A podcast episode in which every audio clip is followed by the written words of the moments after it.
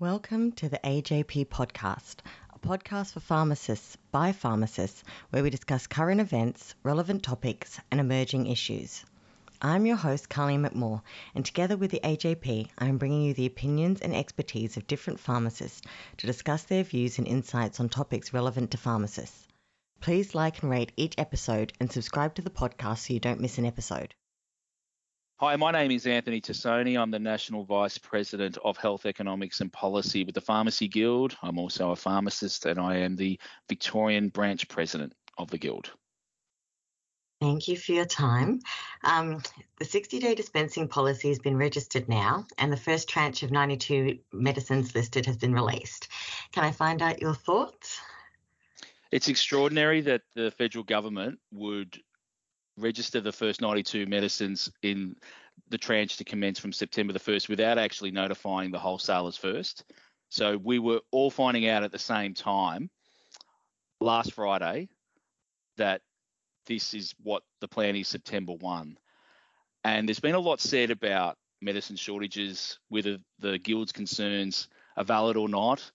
And the federal government's gone to many lengths to attempt to debunk those concerns including seeking advice from the Pharmaceutical Benefits Advisory Committee, which we respect their clinical expertise on cost benefit analysis of subsidising medicines, but they're not, uh, it's not their remit to um, provide advice on supply chain measures.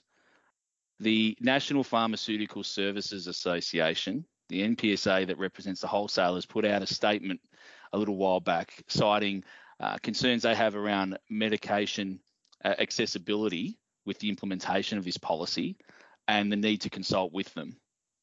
And here we are on Friday, the 23rd of June, and the first tranche of medicines is published, and the wholesalers haven't even been consulted. The, the key critical part of the supply chain linking up with pharmacies uh, to help manage the implementation of this policy, um, assuming it goes ahead 60 days.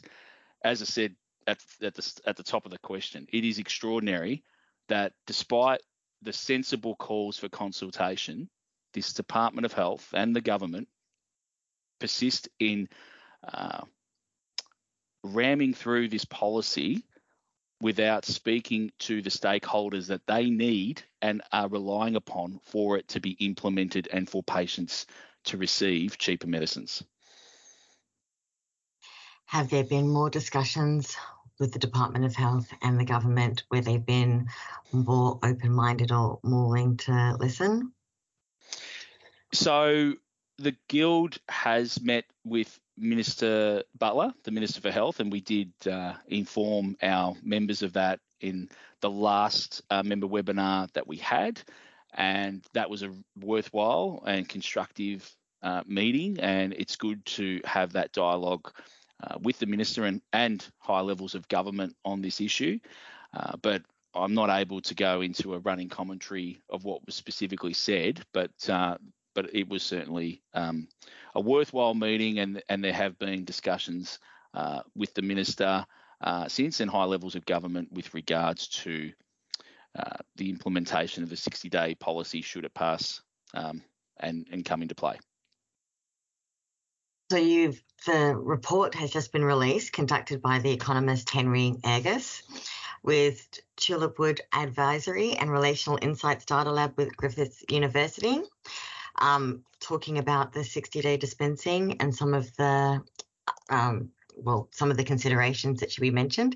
Did you want to talk a little bit about the report?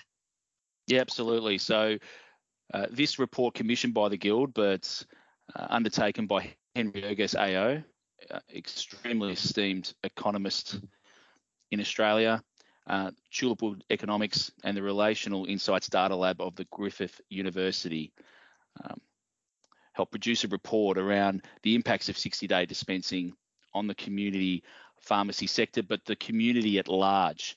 And really, this was the homework that the Department of Health should have done in advising and informing the government on this policy proposal and that the government should have considered before announcing it. But they didn't. And the Office of Impact Analysis in the Department of Prime Minister and Cabinet said themselves, as part of their assessment of the Department of Health's own impact uh, assessment uh, on 60 day dispensing was that it wasn't rated as good practice, the Department of Health's report, because it fell short in terms of consultation, particularly with the community pharmacy sector uh, and small pharmacies and those in rural and regional areas. This report, uh, commissioned by the Guild but undertaken by Henry Ergas, Tulipwood, and Griffith University, is a real wake up call for the government of the negative impacts of 60 day dispensing if it proceeds as announced without appropriate consultation and further review that it could lead to uh, at least 200 pharmacies closing. But when you factor in business loan repayments and other things, over 600 pharmacies closing nationwide, over 20,000 jobs being lost in the pharmacy sector, and it's disproportionately affecting rural, regional, and remote areas. So, whilst this policy will benefit some patients in terms of lower out of pocket costs, more will pay. And more will pay whether it's reduced trading hours, jobs lost, pharmacy closures and reduced access, and older and more vulnerable patients bearing the brunt of uh, having reduced access to the pharmacies that they uh, have come to rely upon, uh, or having to pay more for their services because uh, the Ergas report um, estimated that the impact would be for pharmacies in the region of 160 to 180 thousand dollars a year, depending what uptake you factored in as an assumption on the 60-day dispensing. And overall, as a as a cost benefit analysis, overall it was less than one. It was less than one when you factored in all the considerations for this policy. It was you know less than one. It was in the region of 0.7 six as a cost benefit, and anything less than one means it's a net uh, loss to the community. There's a net cost to the community, and that's a poor policy outcome, and really shouldn't be proceeded with as it stands. Because what the federal government are wanting to do here is shout the bar, but wants the bar to pay for it. Pharmacies and pharmacists across Australia, we want cheaper medicines for patients. It makes sense. It helps with healthcare access and delivery, but the federal government is asking 6,000 small businesses and local community pharmacies to fund their cost of living measure that they're trumpeting to the country. And it's not feasible, it's not sustainable, it will wreak havoc on the viability of the community pharmacy network. And this report shows that there will be a net cost to the community overall. The government has always been talking about this reinvestment back into pharmacy. They've been talking about things like opioid replacement therapy, rural ph- pharmacy subsidies, vaccinations.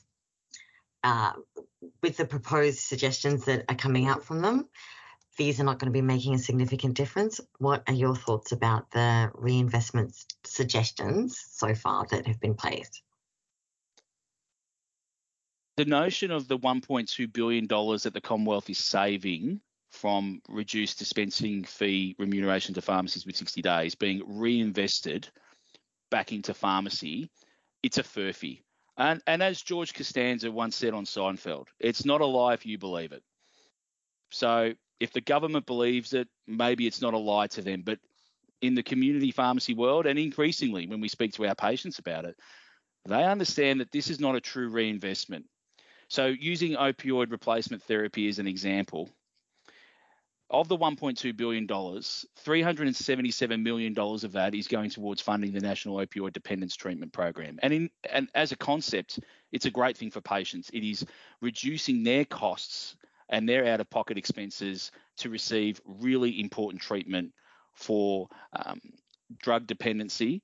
And this should be celebrated. This should be a great news uh, for our healthcare system that we have a national program uh, like this. We've been calling it for decades. But what is happening with the reinvestment across a number of different areas, and let's talk about opioid dependence treatment as an example, is that the funder is merely being shifted from the patient to the Commonwealth. And in this example, what the Commonwealth is paying pharmacies is less than what the patient was paying themselves. And not only is it less, it's going to be harder for the pharmacies to um, claim that remuneration and they're going to get paid later. So we've got a rushed uh, national program that hasn't been consulted on, that's coming into being on Saturday, the 1st of July. And pharmacies are still punch drunk from the news of 60 day dispensing that hasn't been consulted on or, or thought out properly. And here we are trying to rush the implementation of the NAP, National Opioid Dependence Treatment Program, paying them less, making it harder for them to get paid, and paying them later. And the federal government and Department of Health seem to think that everything will be awesome. This is not the Lego movie. Everything's not awesome. Everything is really a hot mess at the moment with the National Opioid Dependence Treatment Program. In a survey of uh, by the Pharmacy Guild of our members, we had over 600 responses um, for pharmacies who provide opioid dependence treatment as a service, and at least 50% of them said that they would not continue with providing this service with the um, implementation of the national program if there were no further changes to its uh, structure, remuneration, and approach. And that's extremely alarming. The consequences of patients going without opioid dependence treatment are potentially horrific. And whilst it is an issue of the federal government's making and the Commonwealth's making, it's going to fall on the lap of the states. So the Guild is very actively engaging with and advocating at a state and territory level with departments of health and their governments um, on this issue because you'll see some of your readers and listeners may have seen the Tasmanian government is committed to continued funding uh, for Tasmanian pharmacies to keep you know pharmacies whole through this transition to make sure that they don't have pharmacies drop out of providing the service.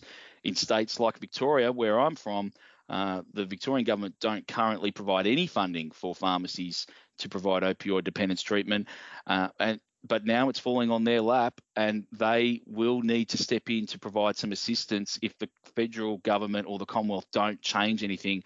If the Victorian government, as an example, um, doesn't step in, there is going to be pharmacies withdraw from the program, and this is just a terrible policy outcome and essentially the first tranche of supposed reinvestment by the federal government with 60 day dispensing, and it's already turning to custard. And patients will lose out. They'll be the ultimate losers out of all this, which should be a policy which should be so, you know, so greatly welcomed, such a great thing, but the implementation is terrible. There've already been supply issues with methadone um, coming up to the coming up to the first of July. It was um, all over social media on the weekend. But I wanted to pick your brain a little bit as well about the rural pharmacy. So they're saying they're putting money back into rural pharmacies to make sure that they can remain more viable. So, but I've been told that it depends on the number of scripts that the rural pharmacies are doing, and it may only be a reinvestment of up to potentially 26,000, which does not come close to the 160,000 that they're losing. Do you have any thoughts about the rural pharmacy? So, as part of this announcement from the federal government of the reinvestment, they said that uh, the regional pharmacy maintenance allowance would be doubled, uh, as an example, uh, as the, of the reinvestment. But now that they've released through Pharmacy Programs Administrator (PPA) the matrix of payments for pharmacies uh, under the RPMA by the modified Monash model or Triple M category and the tier and the number of prescriptions, what pharmacies have quickly realised is that uh, for most of the categories, there is not a doubling of their actual payments. So um, th- that's just not been the case um, across a number of the the categories, particularly you know from Triple M, you know four out to seven. There is not a doubling of the payments that they would receive compared to the previous financial year. So, whilst it may be argued, and I'm not going to try and do the government's job for them, but maybe you could argue that the overall pool of funds might have doubled. Uh, the individual pharmacy payment in those uh, more remote categories, particularly from four and up through to seven, are not getting a doubling of the payment. And again, those pharmacies, and they've reported it to me and to others, uh, feel let down um, and they feel misled. And you can't blame them because when you hear doubling of a payment, you expect it to be twice what it was before. And what they're seeing from the information released is that it won't be. So how can how can the community pharmacy uh, profession have confidence in the government with regards to reinvestment, if you even believe it is a true reinvestment when the numbers don't lie? Butler's been claiming that the longer script lengths will improve compliance. Um, I guess I'd ask about your thoughts on the statements. that seems to be um, consistently shared that will improve compliance for patients. Oh, there's many factors that go into affecting a patient's compliance, and and for some patients, the price of a medication can be an influencer. Okay, and and that's important to acknowledge. But reducing the amount of time that patients need to see their pharmacist, um, that may not be good for compliance. If a patient has to pay for services that they previously didn't have to from their pharmacy, such as home deliveries, and they have to start paying for those services because the pharmacy is trying to recoup significant costs from the implementation of the 60 day dispensing policy, well, then that might not improve compliance if patients can't afford those services because we we'll have this perverse outcome where patients who will reach the safety net even with 60 day dispensing, albeit later in the year, may end up paying more for the services that they receive from their pharmacies, whether it's home deliveries or dose administration aid packaging. And they are paying more for their services and cross subsidising healthier, wealthier Australians for their convenience. Um, in terms of seeing the GP less and convenience in that regard with 60 day dispensing because of an increased number of repeats. That's only true if the GP writes a longer prescription duration. So they write enough repeats for 12 months. And if they're given the option to do so, rather than being required to do so um, with 60 days. So, for instance, if a if a doctor writes a prescription for 60 days for an eligible medicine, but only writes one or two repeats. So the patient is still needing to go back within six months. How will that free up appointments and how will that really um, improve convenience for patients in regards to seeing a GP? Look, it won't. But unless you required GPs to write 12 months of repeats for a patient receiving 60 days, it won't free up uh, appointments at all. And if a patient for a patient to be eligible for 60 day dispensing, uh, it's expected and required that they are stable.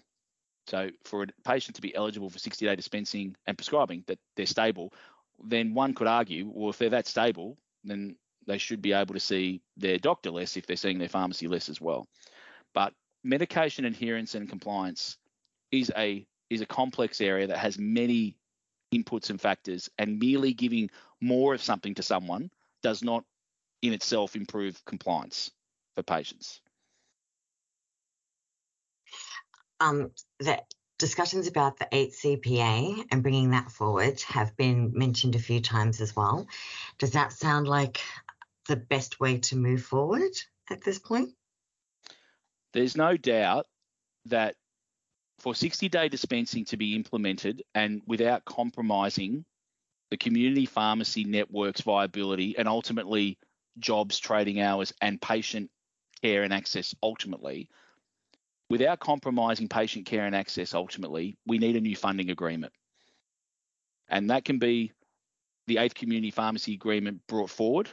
That can be in various ways that we can make that work, but ideally the eighth community pharmacy agreement to commence at the same time as 60 day dispensing.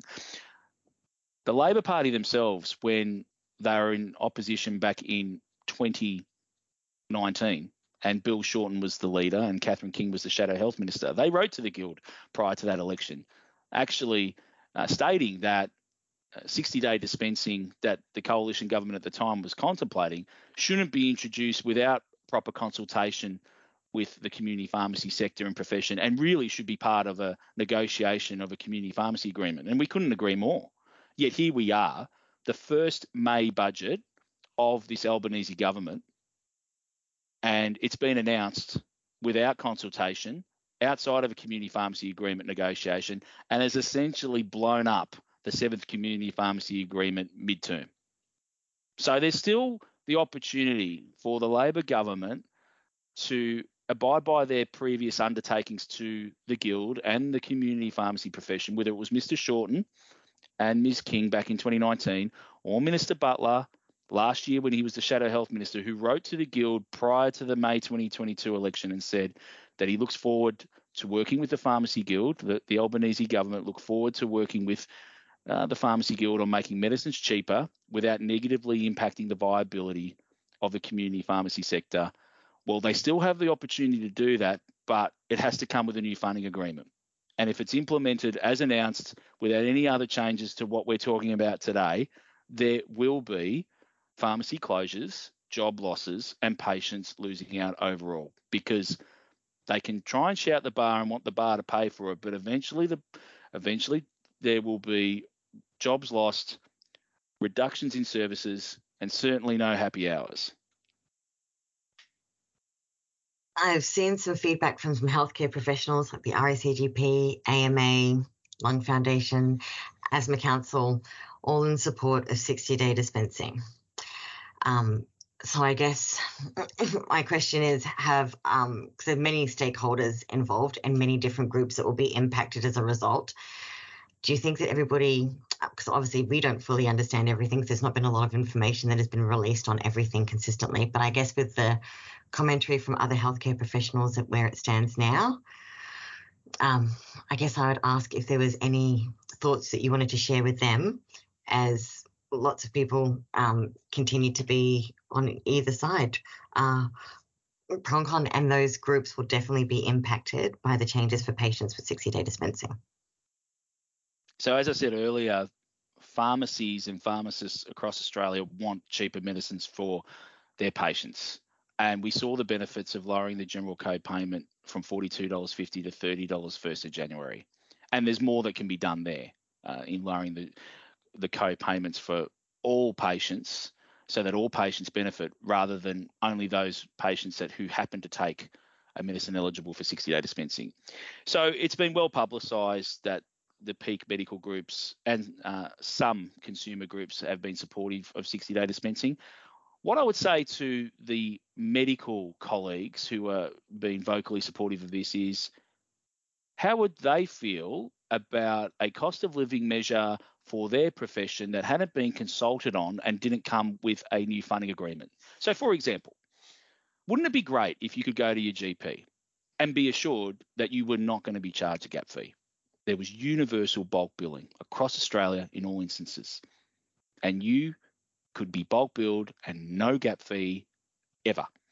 But the GPs did not have a new funding agreement to go with that. How do you think they would feel? I'm pretty sure that they would be very upset and frustrated if such a measure came into being without consultation, without discussion, and without a new funding agreement. I'm I'm very confident of that. And here we are with 60 day dispensing, a cost of living measure that's been put forward by the government that they want community pharmacies to pay for without consultation. So again, we want cheaper medicines for all Australians, but it just doesn't add up if you're asking for the network itself to pay for it without a new funding agreement.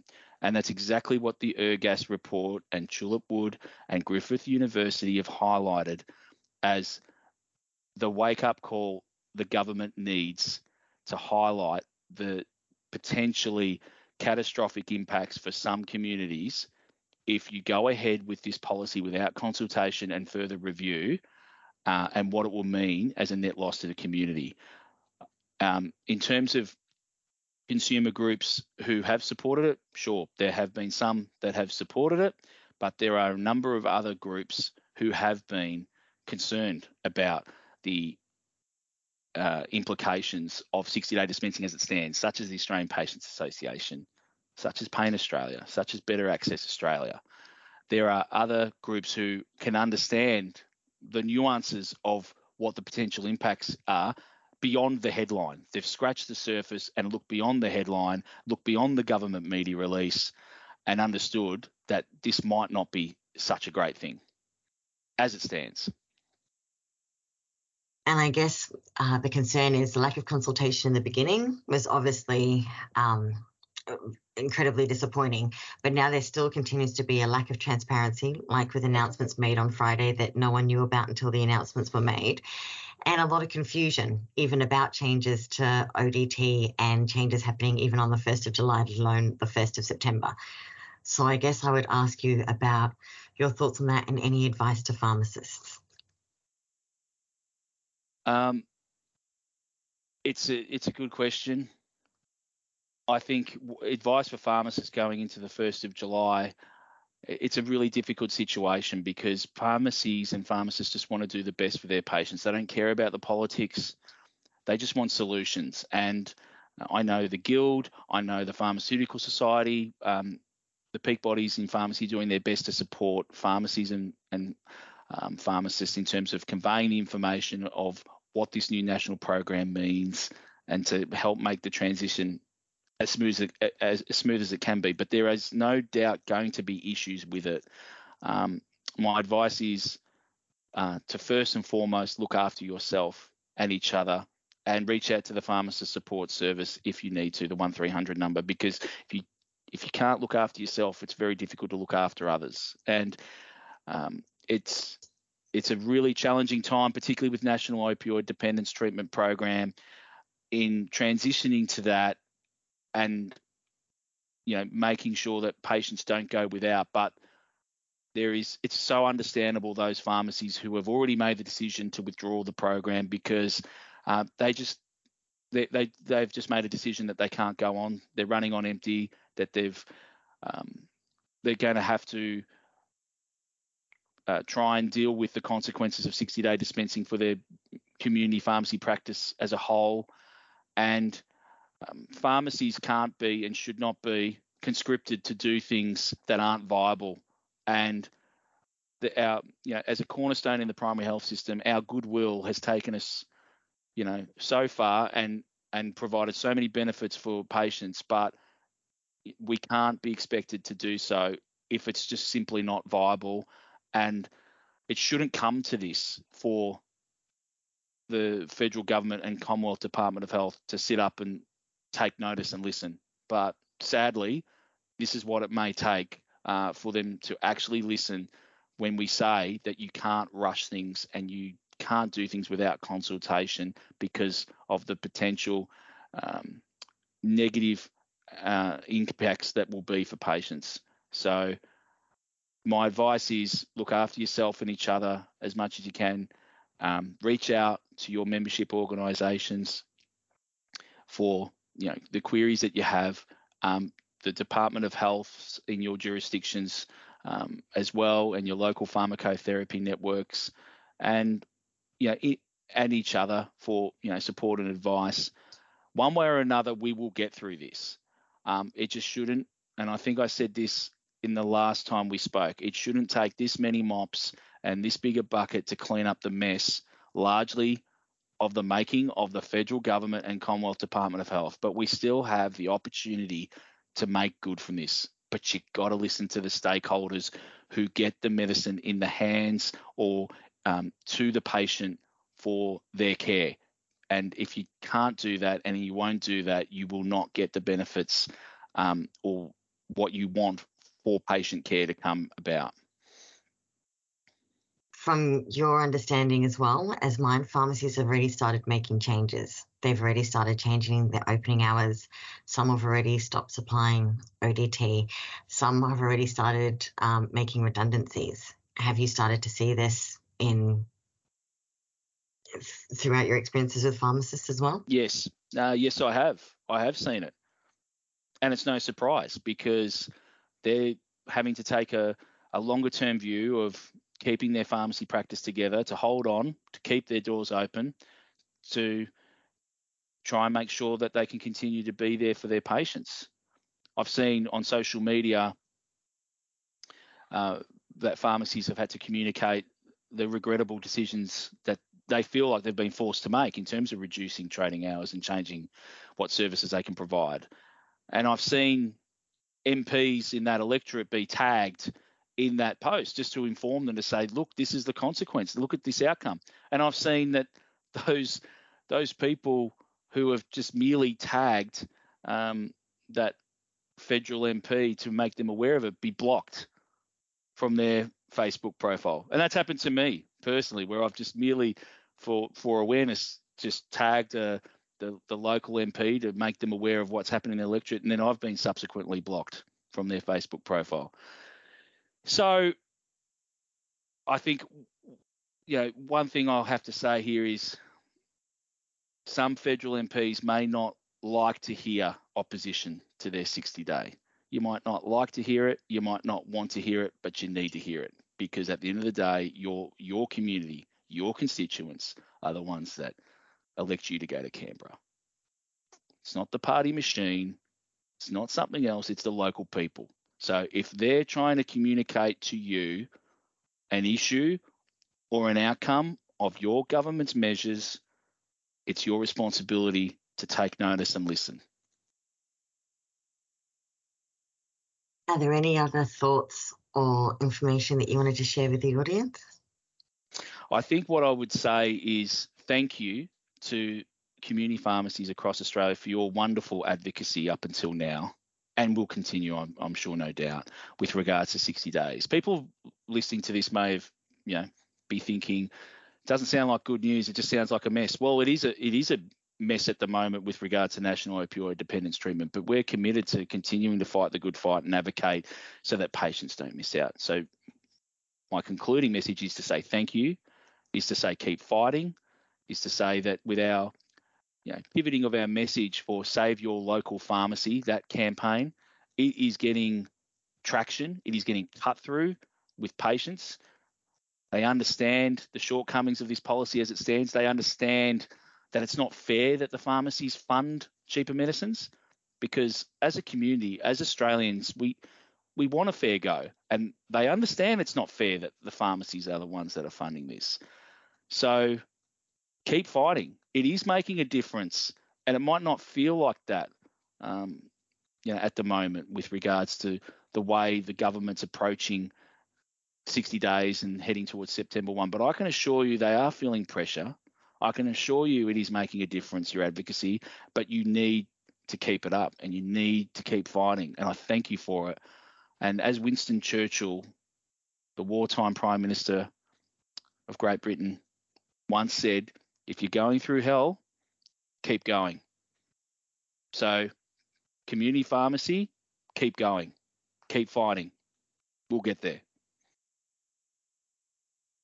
Thank you. We hope you've enjoyed this episode of the AJP podcast. If you have any thoughts, comments, or suggestions about this episode, please visit the AJP website forum at ajp.com.au and join the conversation.